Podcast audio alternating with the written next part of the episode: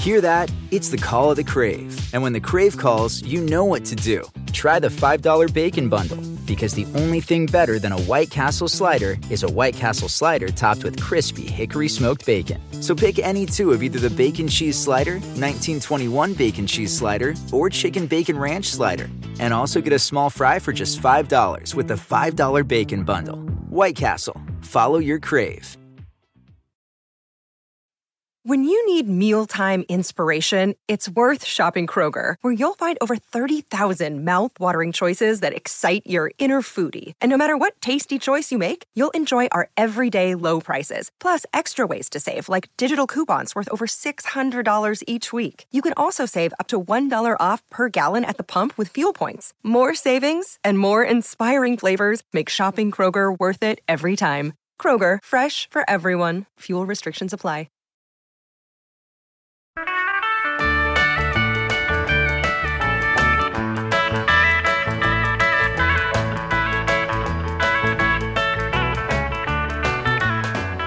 Hi, everybody. Uh, Andy Richter here uh, with the three questions yet again. And I am talking to a very funny actress and comedian um, who I've had the pleasure of working with Recently. recently. Yeah. You're a great actor. No, uh, does, Thank you. Does everybody know that? I I have enough time on a Wednesday to podcast, so I guess not. uh, I'm talking to Natasha Leggero, a fellow Illinoisan. Oh, uh, yeah. which I didn't know that for a long, long time. I, in fact, I think I just found it out when we started working together. I had no idea that you were from Rockford, Illinois. You know, I go back once every two decades. And oh, really?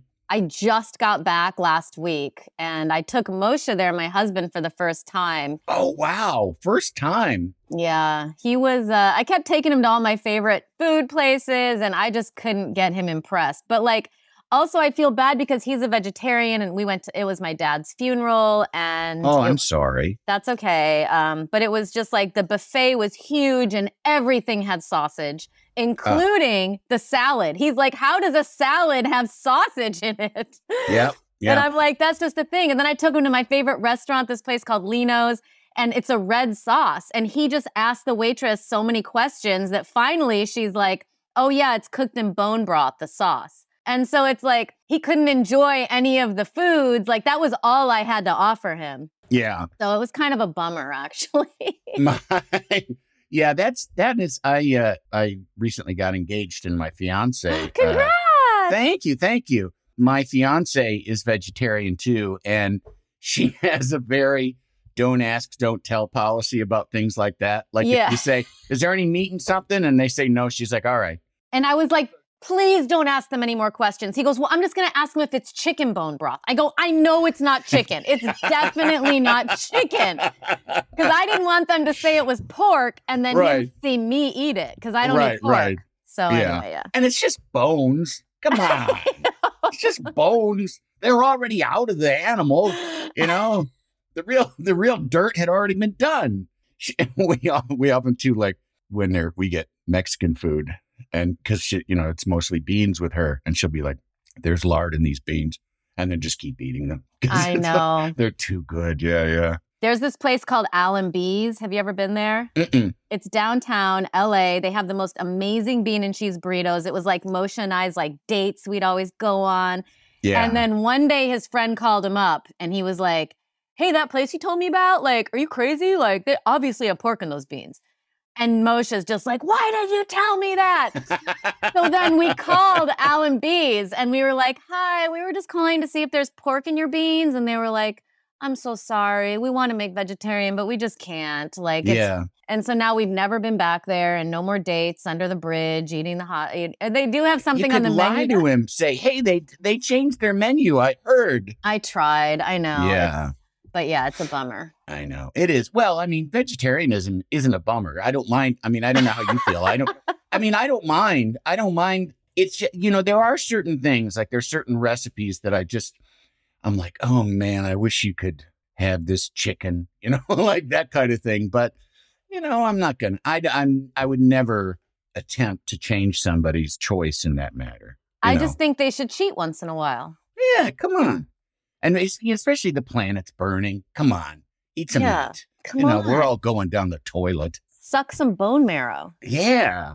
Well, so he wasn't impressed with Rockford. Are you less impressed with Rockford when you get back there? Well, you know what's funny is I've always loved historic homes and old homes. And one of the big problems I have with like New York, LA, any city I go to is the constant construction and tearing down of old buildings. And it really made me appreciate Rockford because nobody wants to move there. And they just have this like, m- these massive su- like neighborhoods of houses from the 20s and 30s and you know it is very beautiful in that way Um, Yeah. modest houses, but still like a lot of integrity. They were just made in this, and no one's like bulldozing them down to build apartments. So Right, I, right. I appreciated that aspect, I guess. Yeah, no, I I have I follow a couple of those sort of cheap houses kind of Mm. Instagram accounts. Mm-hmm. And there's always these gorgeous old houses, but it's like, yeah, but you're gonna have to live in Decatur, Illinois. you know, like, you can have this beautiful house for 70 grand, five bedrooms, all beautiful, like handmade woodwork everywhere. Lots of parking. You're gonna li- you're gonna live in Decatur. Which is, you know, I mean, Decatur's a nice town, but it's just uh no, it's you know, not, I'm used- Andy. Don't lie to Oh, listeners. Listen, there, I might have one or two listeners in Decatur. Uh, so I got to be careful. I mean, we've already we're already kind of de facto shitting on Rockford, aren't we? A little bit. Of course. Moshe goes, he goes, this town has major get me out of here vibes.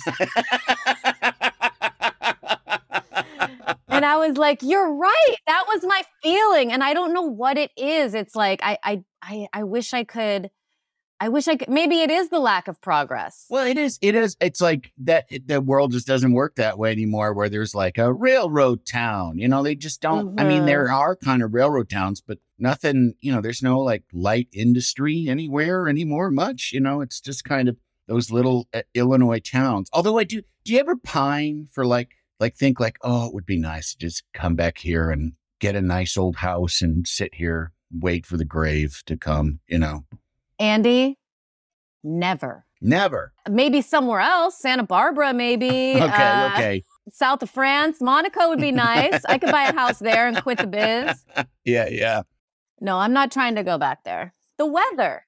Yeah, yeah, yeah. Do you still have uh, family there? Much? This is my husband's mother trying to FaceTime me. Sorry. Put her on. When I get on the phone with my mom, it takes 45 minutes minimum. Oh, I know. I You mean, know. I think that's the Midwest or something because yeah, it's it's never enough. Yes. I, and it's probably because they live in the Midwest and there's nothing else to do. You can't uh, go outside. It's cold Mm-mm. out eight months out of the year. You know. You got lots of time and sure, why not talk? That was that was another Illinois thing or you know, another Midwestern thing that I've seen. And I have Midwestern friends that still kind of this way, like sit down at a table at a restaurant and then just strike up a conversation with the folks next to you. And that, you know, like and for me that's like, why are you talking to those people? Come on. They're just going to want to talk the entire time, but that's Midwest, uh, you know, like, yeah, sure, why not? Have a chat with some folks. And it's like, because it's exhausting. Yeah, it, it can be rough. And then I hadn't been home in so many years. And then we went to this restaurant, and the waitress came up to me and she was like, Another waiter here said that you're a comedian. And then he showed me what you look like with makeup on. She's like, Is that you? so it's it's always kind of like a backhanded. Of course. yeah. You know, you give a little, you take a little. Is it nice? No, but No. it's that that is true. There is kind of that, you know, this notion that like, oh, you know, like I remember once my mother listening to that John Cougar Mellencamp song, uh, Small Town, Mm. you know, and when they got to the line about people in a small town let you be just what you want to be, she said, Bullshit. she sounds cool. I talked to her for very 45 minutes. Well, if you like symptoms, yeah, then you know you can. Oh, my mom has a friend who kind of spies on me because my mom doesn't follow me on Oh. Instagram. oh, then- I hate that shit. If I do a screenshot of her, like at one point she was telling me she was I was on a TV show and she's like, "Do they have it at the library?" You know, and like she only watches TV she can rent at, on a DVD from the library. So I posted that, you know, making fun of her, and then right away she she emails me, "Someone sent me this." So it's like someone's like monitoring my stuff to let her know when I really Who talk. fucking likes a snitch? You know what I mean?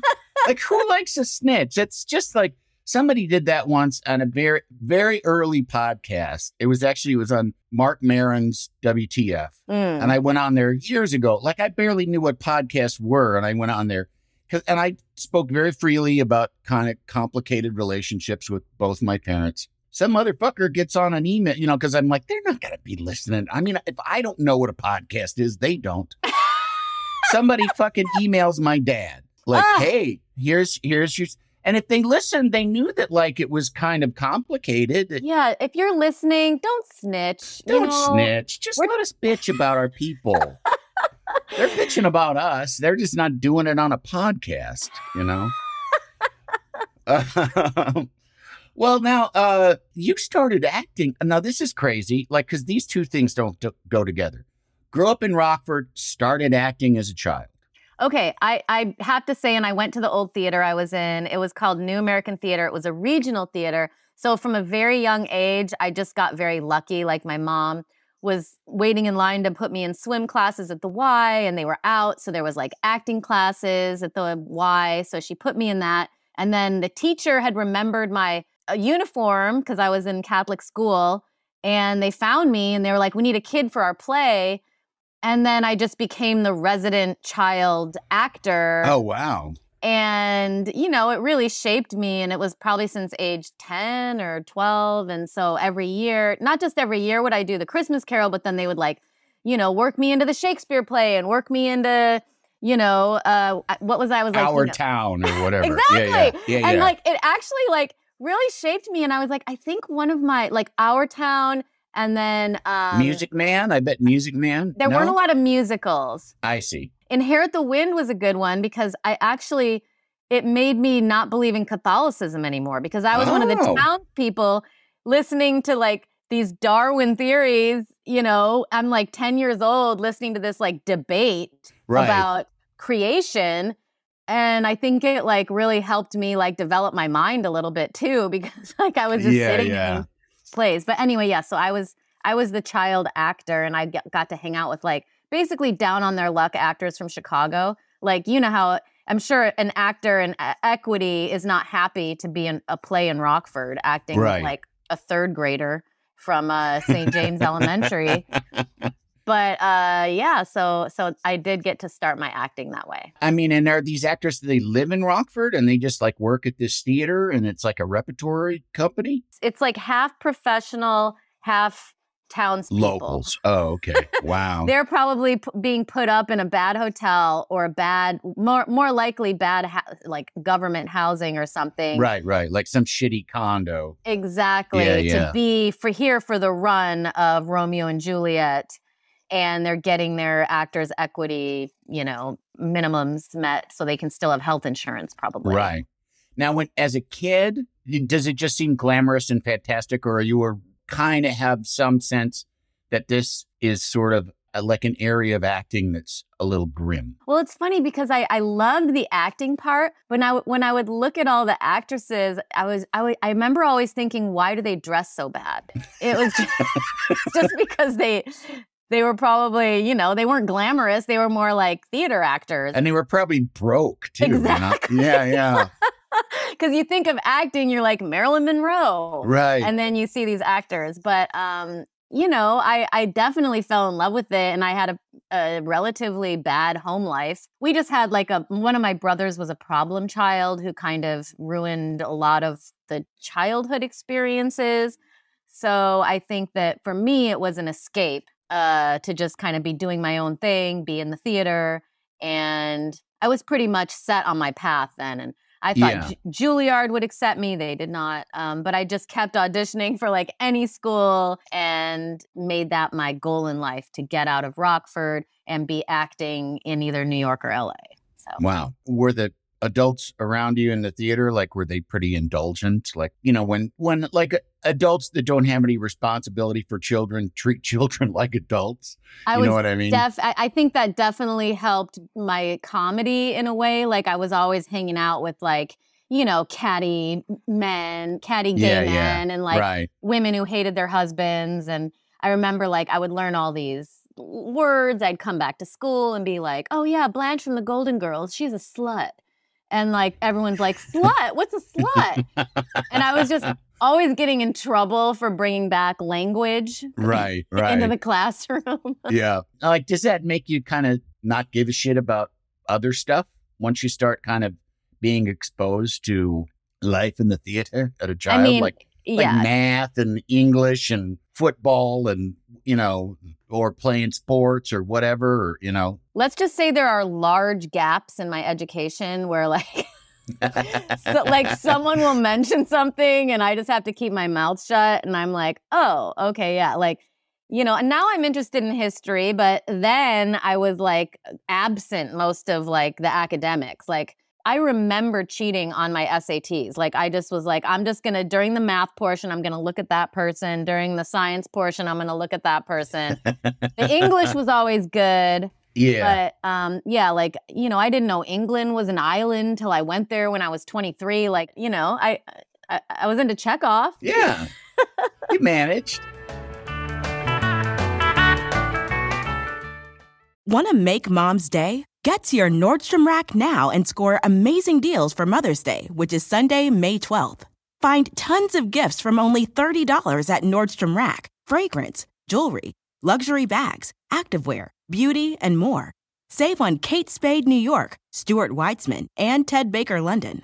Great brands, great prices. So shop your Nordstrom Rack store today and treat mom to the good stuff from just $30. Life is a highway, and on it there will be many chicken sandwiches. But there's only one McCrispy. So go ahead and hit the turn signal if you know about this juicy gem of a detour. Love the flexibility of working in all sorts of places? Well, working on the go seamlessly requires a strong network like T Mobile. We have America's largest 5G network, so whether you're on a video call at the park or uploading large files at the coffee shop, we have the 5G speed you need. Whatever takes you on the go, T-Mobile's got you covered. Find out more at T-Mobile.com slash network today. Coverage not available in some areas. See 5G device coverage and access details at tmobile.com. Can't you tell my love's a crow? I mean, I remember being in college and them telling me, like, you know, you got to take these science classes, even if you're getting a theater criticism degree. And then some teacher tipped me off and he goes, if you take science summer school, a D is passing. So then I had started taking all my science classes in the summer and the teachers would just pass me. So yeah, it was, I'm not proud of that. And little did I know we'd have a global pandemic where I had to basically be a scientist and understand aerosol BPMs. Right, right. yeah.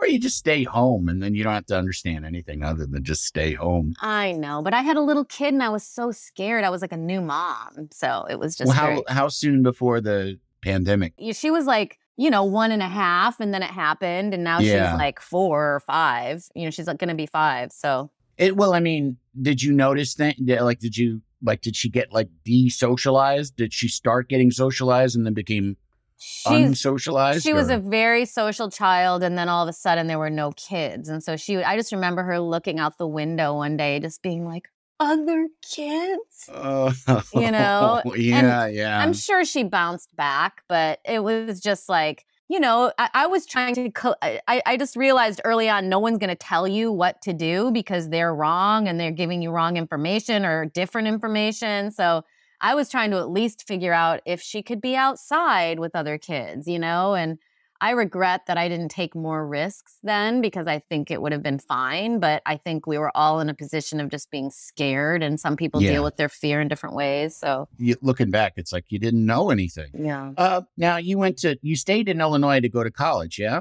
Uh, well, that's after Juilliard wouldn't let me in, RADA wouldn't let me in, DePaul wouldn't let me in. I mean, I like, I tried to audition for like every big school. I assumed they would let me in just based on my headshot because I was already, you know, a professional actor in my head because Right. I was working with these people. No, didn't get in. Um, so then finally, I got a small scholarship at University of Illinois, which has a pretty, you know, substantial theater program. They have I think Laurie Metcalf graduated from there and Gary Sinise. Like there's a there was like a history of great actors coming from there. Um, Sean Hayes, I think, is from there. So I was okay with that. But every day I would just like look at backstage and be like, how can I get out of here? You know? Because it's in Bloomington Normal. Oh, that well, Illinois State. Yeah, Illinois State. Yeah, yeah, yeah. So then finally, one day I opened up the backstage and it was like Stella Adler, New York City. So I like went to some guy's hotel room in Chicago. I mean, who knows? I, I, I was so brave then. I just was like, I need to get out. Um, and yeah, I somehow got into this program. So then I was able to like move to New York, and that was the Right. goal. And all those you have to audition for every single one of those things, right? You know, like Juilliard, did you did you audition? You know, Oh, for sure. I mean, Juilliard picks like 12 people, you know, and when I was auditioning, it was like, you know, the callback list was like 16 men, you know, it was like that. But whatever. I mean, I'm sure I was terrible. Uh, And then RADA, I remember I got a call back because I happened to, I was doing, because what I would do in Illinois State is I kept doing um, study abroad because I hated being there. so I was like, can I go to Canterbury? Like I would just go somewhere else. So then I went to Canterbury, and then when I was there, I went to London to audition for RADA. Um, I did get a call back, but I did not get in. Um, but yes, those are very, very hard programs to get into. Um, and Stella Adler, like I was like so thrilled I got in, but then I saw the other people in my class, and I was like, oh, they just let everybody. but there were some very talented people, but there were some people where I was like, oh my God, what is happening? they could sign a check. Exactly. Like there was this girl who was a mother of three who had gotten struck by lightning twice. I remember that. Oh, Like, but not an actor, you know what I mean? And then yeah. there was another guy who, like, every time we would do the vocal exercises, he was like so tone deaf, he would just start screaming. I mean, it was so funny. Like, it was just like, but it, I, you know, it was a great education and there were really great teachers. And I feel like it really kind of sparked my interest in becoming like a better actor. There was the same thing in Chicago with improv. It was Oh, yeah. You'd have you'd have like amazingly talented people whose names you still hear and who are working today, and then like you know like somebody that just like was barely verbal and like you know it's like "Wh- why are you here? What are you doing? And, okay, you know. Well, we would have to put a cork in our mouth and then we'd have to go and then we'd take it out and go like, ah. And every time this guy would just be like, eh.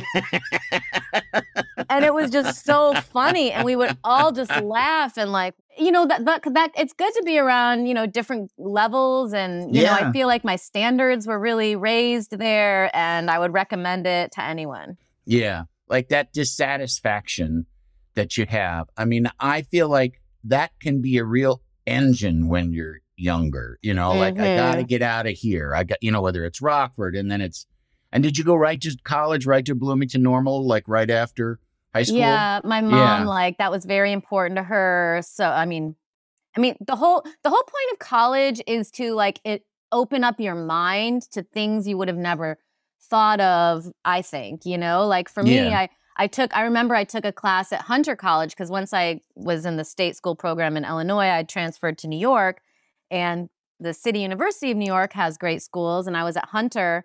And Hunter, um, I I remember I took it was it was like a women in literature class, and I had I was made to read The House of Mirth by Edith Wharton, and I liked it so much that like I ended up creating another period based on my memories of that first time I was ever forced to read something like that.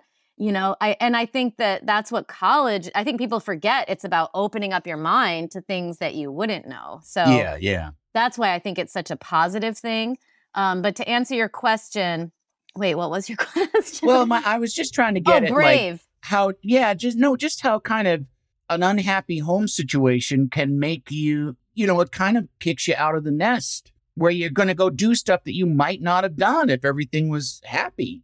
it's almost a blessing in a way because I have friends who always wanted to leave their hometowns, but were so close with their families they couldn't. Yeah. And Moshe really wanted to be a writer in New York, but his his family was all in California and he was so connected to them he didn't want to leave them for New York. Whereas some of us were like, "Oh yeah, get me out of here. I'm going to do my own thing. And it gives you that bad home life actually gives you energy. yeah, yeah. It's the wind beneath your wings. Like, does your stand up come back to that a lot? Do you think? You know, is it sort of born out of not necessarily like, here's a bit about, you know, my fucked up family, but just kind of, you know, it puts you on rocky footing. You know, I mean, ideally, uh, and you know, as a mother, like ideally, you're supposed to just kind of give them this steady kind of atmosphere. You know, that's like part of the one of the main parts of the job. Give them this steady atmosphere because they can sense if it's not steady, and if it's not steady, that starts to make them kind of ask more questions. I think. I don't know. Define steady. Like, as long as we love our kids, is it okay that sometimes she's in a hotel with me and sometimes she's in a house and sometimes. Absolutely. Absolutely. Yeah, that's what I, I mean. Emotionally steady, like you know, no matter where we are, you're going to be taken care of. Yeah, you know that you're always safe, and that I'm always here, and that this is always going to, and that we're always going to be here, and not kind of like, you know, where it seems like every day it's all going to explode. I know, I know, Yeah. and I think we're so much more conscious of that now, and. I actually write in my book about this a lot too. I mean, our parents, like my mom was 23. They people have a baby with the first guy they meet at the beach, and now it's like, okay, this is a family, and then everyone's fighting. And you know, when you, I had my kid at 43 from eggs that I froze at 38, and you know, my it's a completely different experience. like, Yeah, my yeah. life is full. I, I I have money to have someone help me if I need that, you know, babysitters, a nanny, like so I can work and you know, I have a lot of wisdom and it's it's just a totally different situation. Yeah. So you're you don't have any regrets about about waiting. No. No. Yeah, yeah. Not at all. And- And- yeah, because I think, you know, like my fiance had a had a she's a single mom who had a child late, you know, later in her forties, and um, and I I do like just from watching her, I do feel like she got to have a.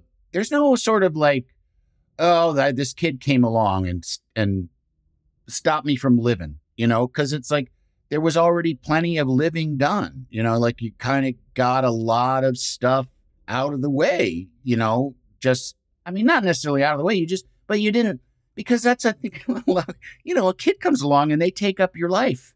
And people that don't realize that or don't understand that at the beginning, they get real, they're, they, it fucks them up because they're like, wait a minute, it's all about this kid now. And the answer is, yeah, it's kind of all about this kid now. yeah, and it's like your probably your most fun decades are your 20s and 30s. So it's like why not do that? And then your peak earning is 30s, 40s and it's like you don't want to be like having it's just nice to be able to have resources when you have a kid and also take time to meet the right partner and Yes. someone because i always thought um, my therapist told me this he's like you're a situational breeder you'll breed if the situation's right like i i didn't need to have a kid but then i met moshe and i was like oh he would be a good dad okay that's someone i identified him as someone who i could like do this with now maybe it'll be fun because I grew up around a single mom. I saw how hard it was. That that wasn't of interest to me. So then when I met him, I was like, okay, I can do this. So Yeah. tak- taking the time, I think, was good. I mean, I guess I wish I was 20. That I could probably roll around, you know, have have have a little more energy. Right. Uh, do you do you think that it's made you a better mom like that that knowing yourself more and being you know I'm sure in some ways, but in some ways, I feel like I'm overly fearful. And because I was 43 when I had a kid, like I know I'm not having another one. And so I'm like, uh, you know, there's this is this is my only shot. I hope I'm doing it right. yeah I can definitely overthink it and you know, just just the f- managing fear, maybe especially as a mom, is something that I really struggle with because they they become so important to you as opposed Yeah. to like not that I wasn't important to my mom, but she had three kids. One of them was like jumping off roofs, you know, and then it was like uh, trying, you know, no money, and you're kind of in in um, uh, what's the word? You're in survival. Whereas like I have the luxury, I, you know, I have a lot of time. I have time on my hands to get worried. I only have one yeah. kid. yeah so you end up in new york um and and you're at hunter college how does that turn into stand up okay, well then I was like gung ho, New York. I had my Stella Adler degree, my Hunter College theater criticism criticism degree. I try to get an agent in New York, and I finally get this guy to call me back. This guy Al Flanagan. He like had a real like it was in Times Square. I went, I did my Darlene monologue from Balm in Gilead. He's like, that was amazing. Come back next week, do it for the whole office. I was like, okay. I mean, I couldn't believe like it, this was happening. I get there, I do it, I cry. It was like this. I was basically just doing an impression of Laurie Metcalf, by the way, because I saw her on a video in New York. They have like they used to have a library where you could go watch people's performances. Oh wow. so um, I, would. I, it was like a, a, all of the you know best performances collected. So I, I saw her at Steppenwolf do this character. So I kind of was like doing this like very inspired by her performance, but it was still good. Long story short, I get he goes, okay, call me at three o'clock. It's like okay. I get to hunt. I get to the Hunter Student Center. I'm at a payphone. I call him, and the guy goes, I talked it over with the rest of the agency, and we've all come to the conclusion that you're too short to ever make it as an actress. so, you know, I'm young, naive. I don't have anyone in the industry as a mentor. So I just think he's right. Right. And I like fall to my knees at the Hunter Student Center, heaving. You know, it was, I'm sure, extremely embarrassing. Um, and so I think I just was very crushed. And I think then I was kind of like, okay, well, if New York is this hard, I'm going to move to LA. It's got to be better there.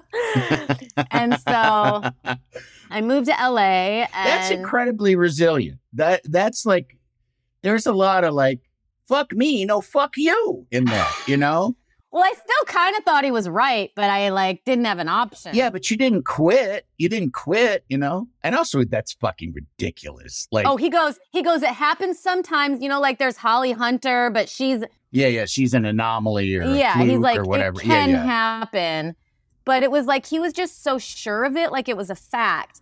That's so stupid. That's Al Flanagan. So if he's still an agent, fuck you, Al Flanagan. so then I got to LA and I started to go to auditions. I got some somehow I got an agent, and then um, I just started noticing in the in the um, waiting rooms, like the comedians were like so much cooler. And then I would get auditions for comedy stuff, and I was like talking to the. I'm like, who are these people? This just seemed like superior than like the actors. Yeah, And yeah. I was very drawn. I mean, just more it. fun, just more fun and more alive and they were just making me laugh. I don't know. Yeah, just Yeah, like yeah. I, I think I was just starting to get attracted to to the comedy aspect, and then wanting eh, wanting to do comedy. And I remember in my acting stuff in college, people would laugh when I didn't know why. I'm like, why are they laughing? That's you know this. I, I'm a eh, this is spring awakening, and I'm supposed to be a, a you know a, a girl with dropsy who's about to commit suicide. Why are they laughing at what I'm saying? So I feel like people were always kind of laughing at my delivery and and then I think I just started doing comedy and it was it was working and then someone said, "Oh, you should try stand-up comedy." So I think, you know, for me my whole approach was I took every single acting comedy thing I could find in LA. Like I took, you know, sitcom writing class, improv, groundling, Second City, like anything that had any comedy I would take. So that was kind of my approach and um and I just tried stand up once and I like really responded to it and I had a great set. So I just kept doing it. So I don't know. Do you have that? You, you you've done stand up before, haven't you? Yeah, a little bit, but I uh and I've, I've talked about it before on here that like I don't like being on stage by myself that much. Like, and Mhm. I from the early days of being an improv, I kind of figured out, and I mean, and I don't know, I don't know why this is. I don't necessarily think that it, there's some sort of like value judgment on it, but like an audience is nice, but I don't live for them. You know what I mean? Like I don't Mm. like you don't live don't for their approval because you probably got love from both your parents. I yeah, I mean, you know, a, a, a- in a, of a sort. Um, uh, no, but I mean, but I, I guess I, that is part of it because usually the people that really needed it, I could tell. Oh, honey, you poor thing. You know, you're still you're still trying to get get those turnips to give you some blood. Um, and, um, but I, I to me it was always about the being funny with funny people. Like that was always the that was the charge to me and an improv too. Uh, when you you know when you're doing it and you're good at it, surprising yourself that like holy shit, I just said I said something great and I don't know where it came from. Like that Mm. was that was a charge. That's Um, cool. Yeah, but I just I've tried stand up and I wish I could like it more because it's it's it's easy, you know, in terms of like I don't mean easy in terms of like being good at I mean like Logistically. yeah, you don't need a lot of shit. All you got to do is step up and and say stuff. You, You, know, don't you have don't to need split your money. You don't Yeah, have to share your no, mic. exactly. You don't have to write anything. Well, I mean, you do write things down, but you kind of not. You know what I mean? And so I wish, I wish I could, but I just, I had, I just had, I had a, there was a moment once I was hosting something at the San Francisco Sketch Fest and I was supposed to do, I was emceeing and I was supposed to do like 10 minutes and I got like four or five minutes in and I realized I don't like this. Like, I don't like, like these people are laughing and stuff. And that's not, like I say, it's nice, but it's not like, ah, yum. Now I can keep going. You know, my, you know, my vital fluids have been replenished. You know, it's like, eh, it was nice. There's something dark about stand ups a lot of times. And I feel like they, you know, imp- improvising, I was always taught to say yes. And I think stand ups kind of say no. They're like critical and, you know, the quintessential stand up, like Bill Burr. You know, it's like, how can I like poke holes at everything and like, get the fuck away from me? You Yeah, know, yeah, Like, it- it's a different vibe. And I think it also, there is a certain need for approval that maybe you guys are a little more um well-rounded and Oh, they're still, they're still huge. I mean, I mean, there were some, there were some world class needy people i'm sure right And and I, you know, and for me, it was always funny to. Whereas if somebody, you know, got on stage and they really needed it and they really needed to soak up, I was always like, go right ahead, go up there, get it, get it, hon. You know, like there, there's plenty to go around, and you go up there and get what you need. And uh, because I just was, I don't know, I just never, and I always felt, it also felt tawdry. Like there's just something about like needing an audience's approval that just that when you Mhm. sense that real need from a performer of like, I need your approval, strangers from in off the street, please love me because I have a lack of love. Like, I think that's the dark side, what you're talking about. okay i quit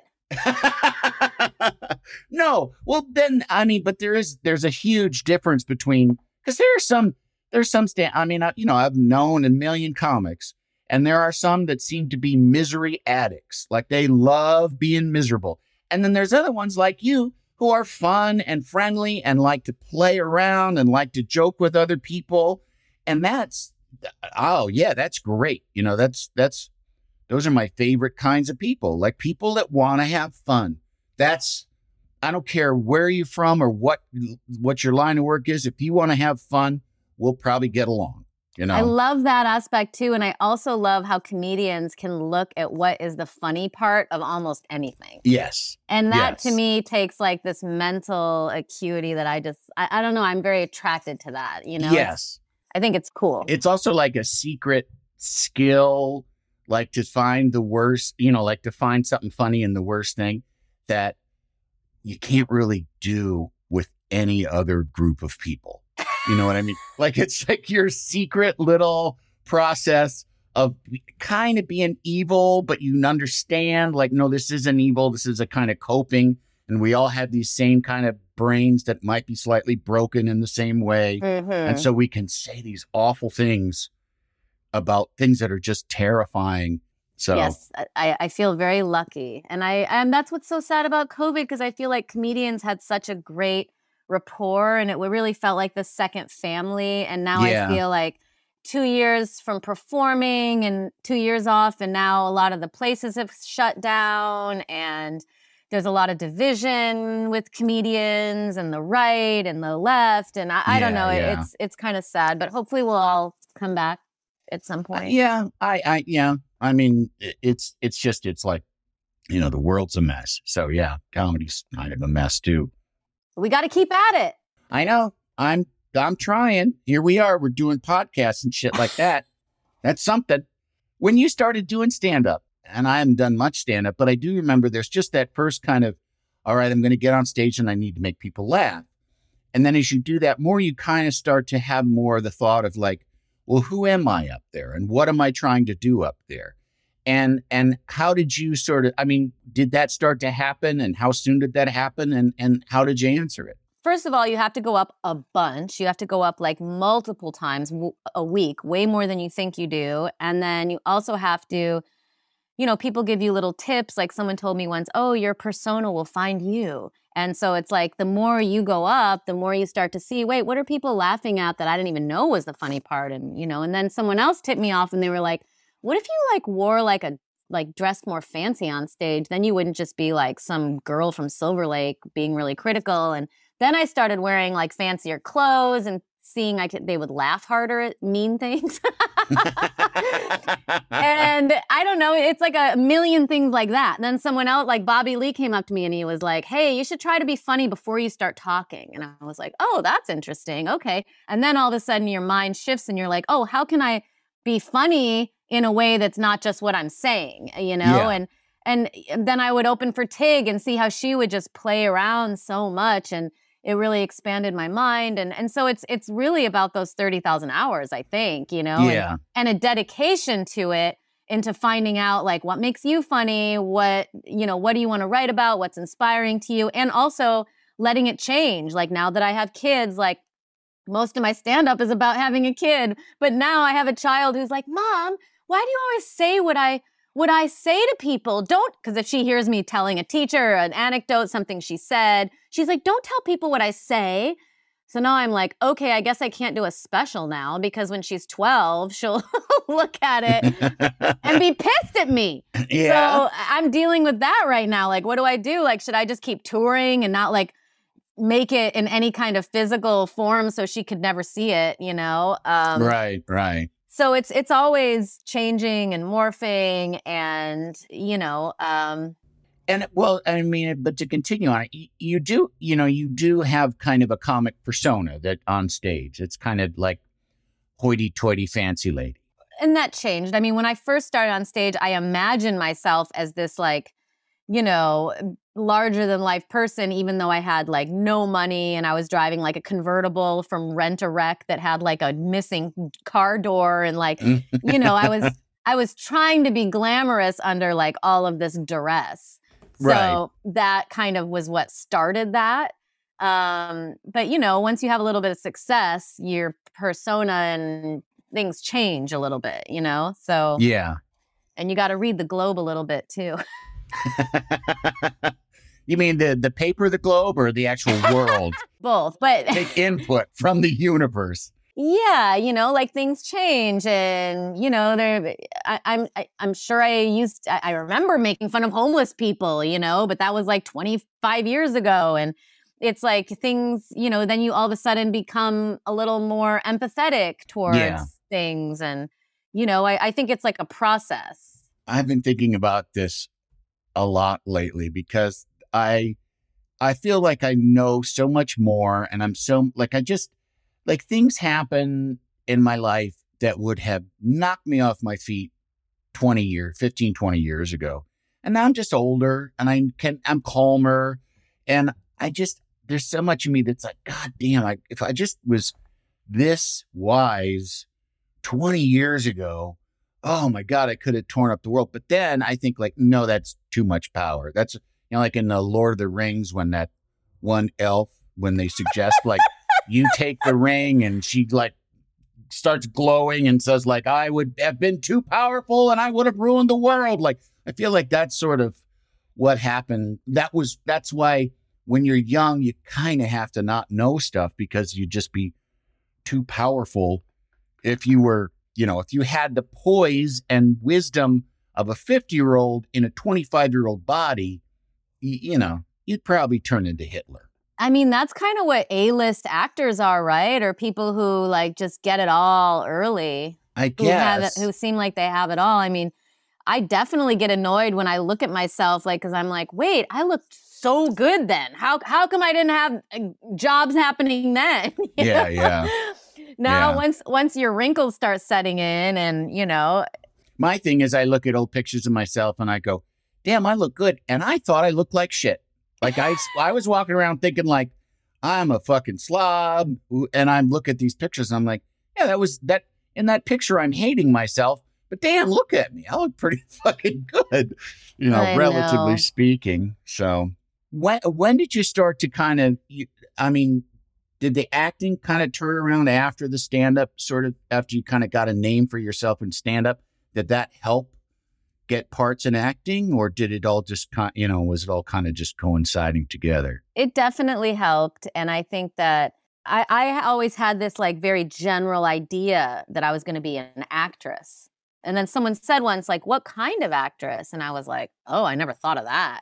Yeah. So I think that's, you know, again, you know, really just kind of staying at things, seeing where your talents are and what what people are responding to you, you know, what obviously it's important what you want to do, but also how are people responding to it and what is the thing like, you know, finding out you're good at physical comedy or, you know, different things like that. So I think you just have to kind of go where the energy is a little bit. And um, let's just say I played a lot of strippers, uh, a lot of women with no pants. Right, right. And That, I'm well, yeah, the the the woman with no that character, and that was on. Uh, well, it was on Burning Love. It was on, On Reno Burning Love, 911. yeah, yeah.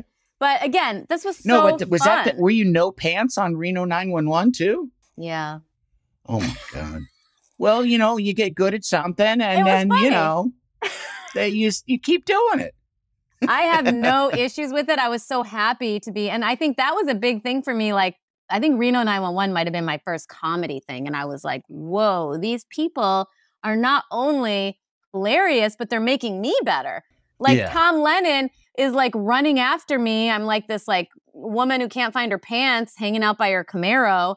It, in the middle of the night, drunk, and Tom and I and I remember at one point I, I asked Tom Lennon in character, I'm like, "Do you want a cigarette?"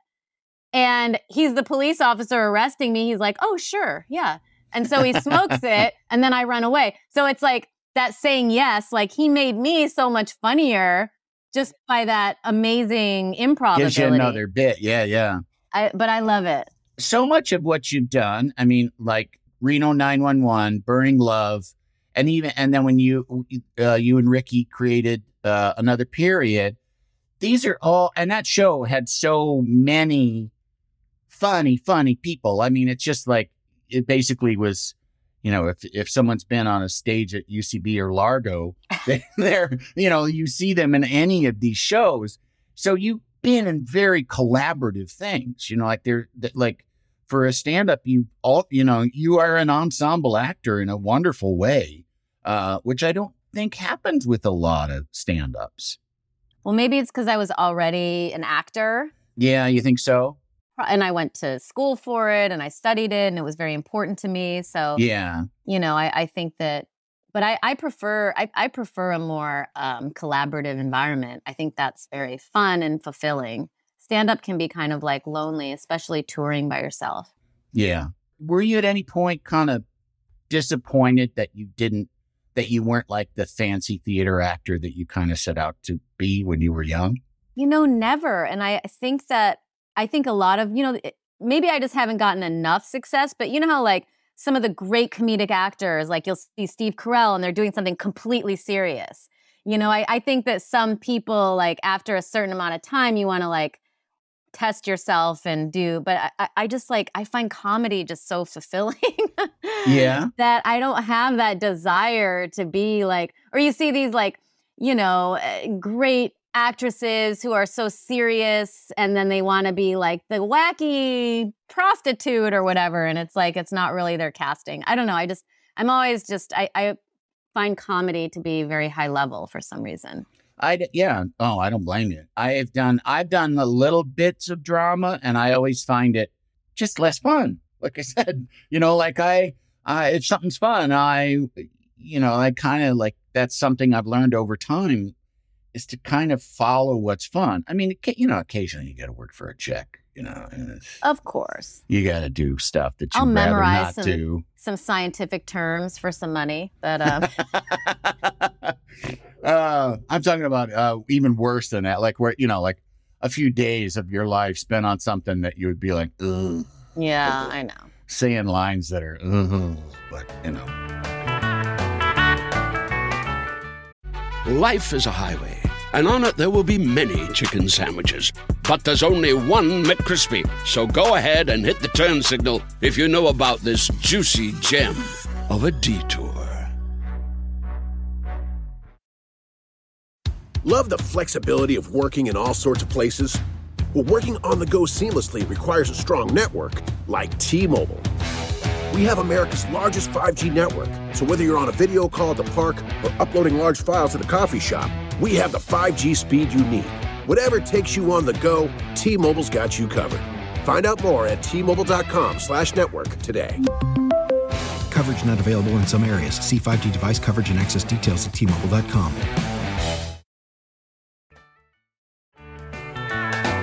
Can't you tell my love's a growing? Tell me about being married to a comedian. How, I mean, did you kind of get a sense once you started being in that milieu that, uh, you know, you, you were, civilians were dead to you at that point? I definitely went through a phase where, like, if someone wasn't funny, I just have very low, like, very low tolerance, like, for Yeah. like, you know, it, it can be challenging. And it's ta challenging now meeting moms that I have to be friends with yeah. uh, through my child. So I'm, you know, constantly looking for that. Cause I get to hang out with some of the funniest people probably in the world. Yeah. You know, I mean, Chelsea, we worked on Chelsea's movie together. She's a really good friend. Chelsea and Peretti. Yeah. Chelsea yeah. Peretti, and she's just so funny and so smart. And it's like, it's hard to hang out with normal people. Yeah. After you hang I out with people like that. Um, and you know, same with Moshe, like, you know, extremely smart and always always there as your life partner to be able to see what's the comedy thing in something that maybe isn't so funny. And so having someone like that around is very useful, I think. Yeah. Yeah. Did you, now you, you're, you've got a book coming. Is it, yeah, it's coming out, right? It comes out November 15th. It's called The World Deserves My Children. And it's comedic essays about, you know, I, I, had a baby later in life and I felt like I was really in my prime and the world wasn't. And, uh, you know, the, also eh, there was just a lot of challenges, which I try to talk about, but I also talk about my own childhood and parenting in an, uh, in an, in, in an environmental panic is how I put it. Um, Yeah. And I think a lot of people, myself included, I'm like, why, you know, the world's burning. Why should I have a baby? Isn't that rude to the baby? And, you know, just kind of dealing with all of all of those emotions. And um, I did come to the conclusion that it is worth having a child, but you'd have to read the book to find out all of the reasons why. Spoiler alert. Well, it's in the title. The world deserves my children. We can't just let the idiots have kids, Andy. That's true. That's true. It is true. Going into motherhood, where I mean, did you have much hesitation? Like because you'd had you'd had a, a, good long time to sort of be used to you know not having somebody depend on you like that. Was there was there Uh, hesitation in terms of that? Uh, You know, just Yes, and I definitely did not think I would ever have a kid. Um, I certainly didn't have any partner in the past that I was like, oh, they'd be a good father to my child. Like, it just wasn't. I, I was just really enjoying my life and my career, and I was very ambitious. And a child didn't really work into that. Um, yeah, like I said, until I met Moshe and I was like, oh, okay, well, he could probably pick up the slack and he could like, he's really smart and he has a good relationship with his family. So he could help me, Yeah. you know, even like, I don't want to talk to a teenager by myself. you know, like having some like support there would be nice. yeah, it's too scary. Uh, It's too scary. Teenagers are fucking terrifying. Jesus, who knows So- where what they're where they're coming from? And then you kind of get, you, you, it's always a whim. You know, you're like, okay, I'm going to do it. Yeah, yeah, And, you know, obviously I, I didn't understand th- how big the rewards would be and that I would have this like amazing angel that like get I get to live with um you know who just spreads joy by breathing and um you know it's just this incredibly I mean I, I want to say it's it's rarefied but it's not because Yeah. so many people have children but it just feels like just this gift and you know i'm so glad that i took that leap and like i said i grew up with a problem child so i would never have another kid now that i got a good one yeah. what what uh, what was the main inspiration be- behind writing a book about it? Was it were you kind of things that you learned that you want to tell other moms, you know, or potential moms or It's definitely that. And, you know, I think that in terms of like egg freezing and miscarriages and having to breastfeed and what if you don't want to breastfeed? And you know i think that there was there's just so many things that mothers um and, and have to come in contact with that there isn't a lot of conversation about um, Mhm. and also egg freezing is very new technology and i i didn't understand it when i did it. I i froze one round and got eight eggs. I thought that meant i could have eight kids and i didn't even want one so I was like, I only did one round and we barely were able to have my kid. Like, you know, it was like down to, uh, they did the testing, then it was down to four. Then Moshe blasted on them and then it was only two survived. Then they put one up and it died. So it's like, that was our last one. So, you know, just really understanding. And I try to, you know, obviously do it in a funny way, talk about all the different aspects of it understanding when you really can get pregnant and is a doctor just like ripping you off by telling you you could still get pregnant so you spend another $17000 at their facility trying to get pregnant quote naturally so I, I just felt like there were so many aspects that i wanted to talk about not to mention things about like like i said fear and love and how they're how they're connected somehow and i didn't know that by giving birth to this child i was giving birth to like this eternal fear. Like I lived my whole life like with this joie de vivre, moving from like one city to, you know, going on a whim to Africa or Thailand or wherever. And now all of a sudden having a baby, I'm fearful of everything and having to struggle with those emotions. So, uh, you know, I, I, I think it's relatable and, and I, you know, it's, I tried to talk about all of the different aspects of it that I hadn't really encountered. You know, how, how do you become a family? I read every self help book about being a mother, but like no one really mentioned like how, how to have a family. And, you know, I think Judaism and converting to Judaism and having that tradition actually really helped us with that. So, um, you know, just like looking at it from a lot of different aspects. how do you deal with the fear? With that fear? I mean, I- I imagine it was overwhelming at first. Well, Moshe is just like constantly trying to get me to not be afraid. And so that's helpful to a point, but then we do butt heads a lot. So it's it's a challenge and I think it's something I struggle with every day. I, I think one of the things that's helped me is Moshe has told me you're actually that's not helping her when she sees that you're afraid and you're like, oh my God, are, are you okay? Like, if you're always like that, that's actually going to have a negative effect on her. Mhm. Um, and when he phrased it in a way that's like it's not good for her, I, I kind of started to see that he was right. yeah. So it takes a lot of discipline. Yeah. I always say nobody wants to hear how how nervous the pilot is.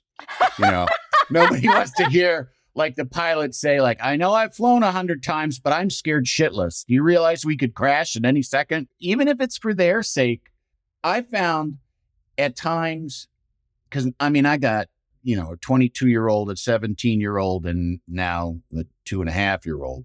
Um, and I have found that there are times when I'm scared shitless, when I don't have any idea what's going to happen, but faking it for them helps me. You know, like, fake it. Yeah, to fake it like it's going to be fine. You know, and my daughter a few years ago had a f- major fucking freak out about some really terrifying climate uh article, you know, about the about the direness of that.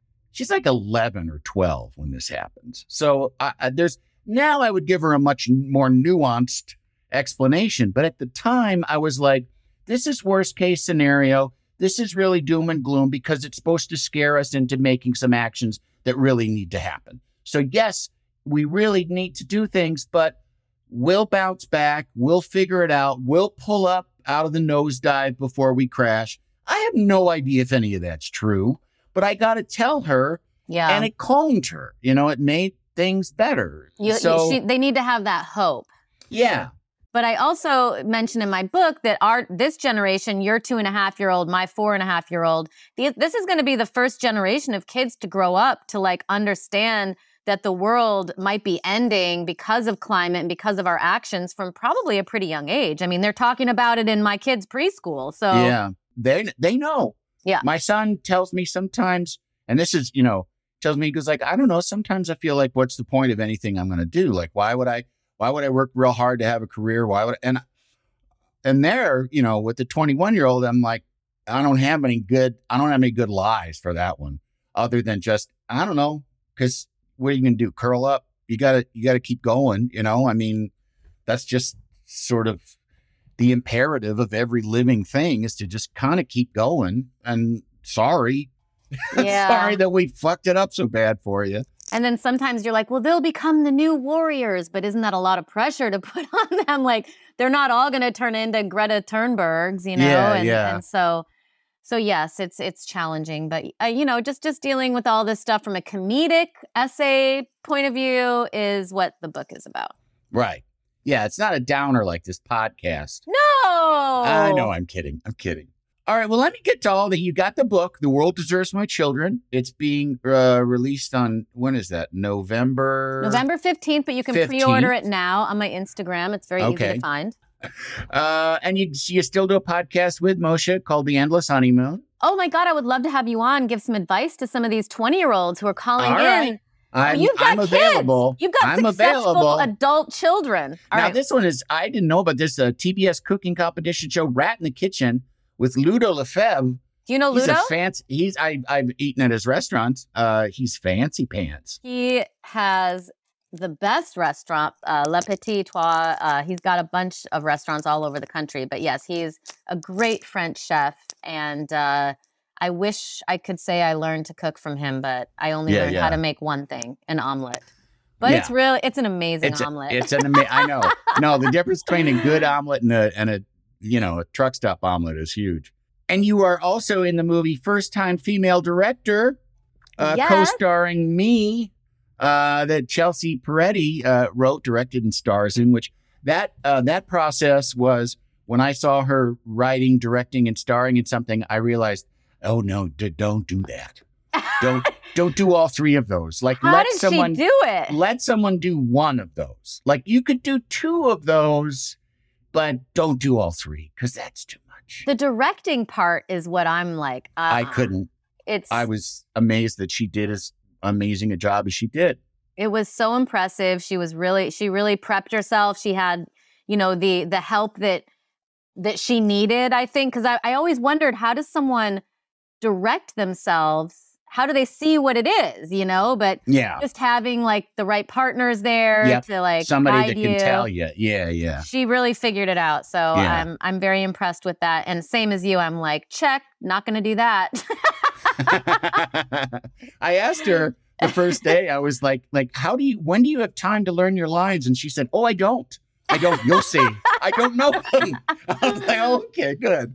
Um, and you got another one. You're in a movie that was written directed by Bill Burr called Old Dads. He's a he's a genius. he it was so great being being able to be in Chelsea's movie and his movie this year was because those are like my, some, two of my most influential comedians. Like they're so funny.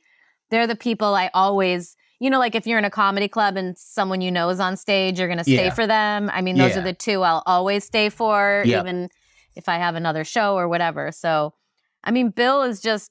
I mean, you know, he's hilarious and oh, like I got to sit next to him on a million Conan appearances just while he just went off. You know. it's so hard watching someone like that do stand up too because you're like wait i was thinking about something like that but wait his is so much more developed and better and Yeah, it just yeah. makes you like lightweight want to give up so, right, right. so i have to like monitor the time i spend i- you know in people like that's presence um Well, now the final question of this one is, uh, what have you learned? And I mean, do you think do you have like advice to impart to people? I would say if you're a woman and you're listening to this, you should, if you can afford it, freeze your eggs by 37. And then you have another 15 years if you want to have a baby. Your uterus can stay good to your 60, okay?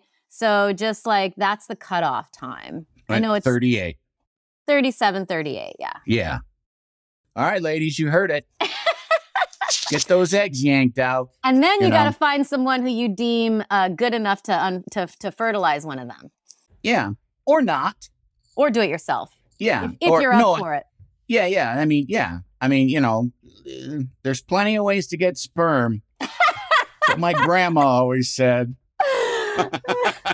There's sperm everywhere. I just did Family Feud with my friend Sabrina, and she's she and her wife were like looking for sperm, and she asked Sabrina Steve Harvey. Yeah. Sabrina Jalees, and she asked Steve Harvey if she could use some of his sperm, and he didn't say no. So you never know. Right, right.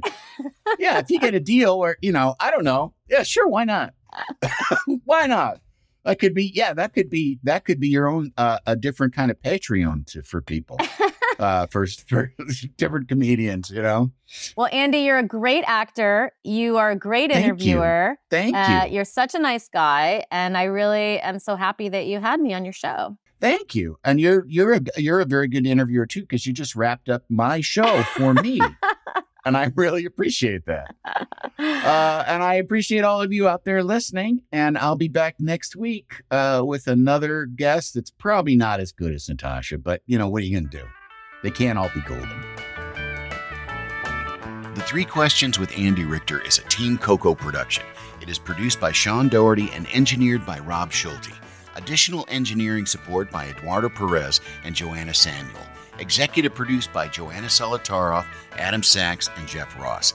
Talent booking by Paula Davis, Gina Batista, and Maddie Ogden. Research by Alyssa Grawl. Don't forget to rate and review and subscribe to The Three Questions with Andy Richter wherever you get your podcasts. Can't you tell my love's a growing? Can't you feel it in it showing? Oh, you must be a knowing. I've got a big, big love. This has been a Team Coco production in association with Earwolf.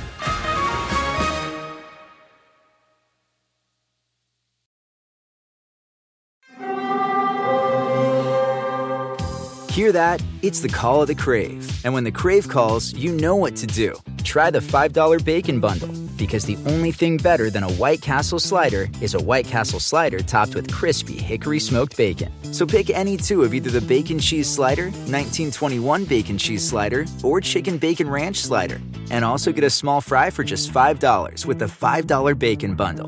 White Castle. Follow your Crave.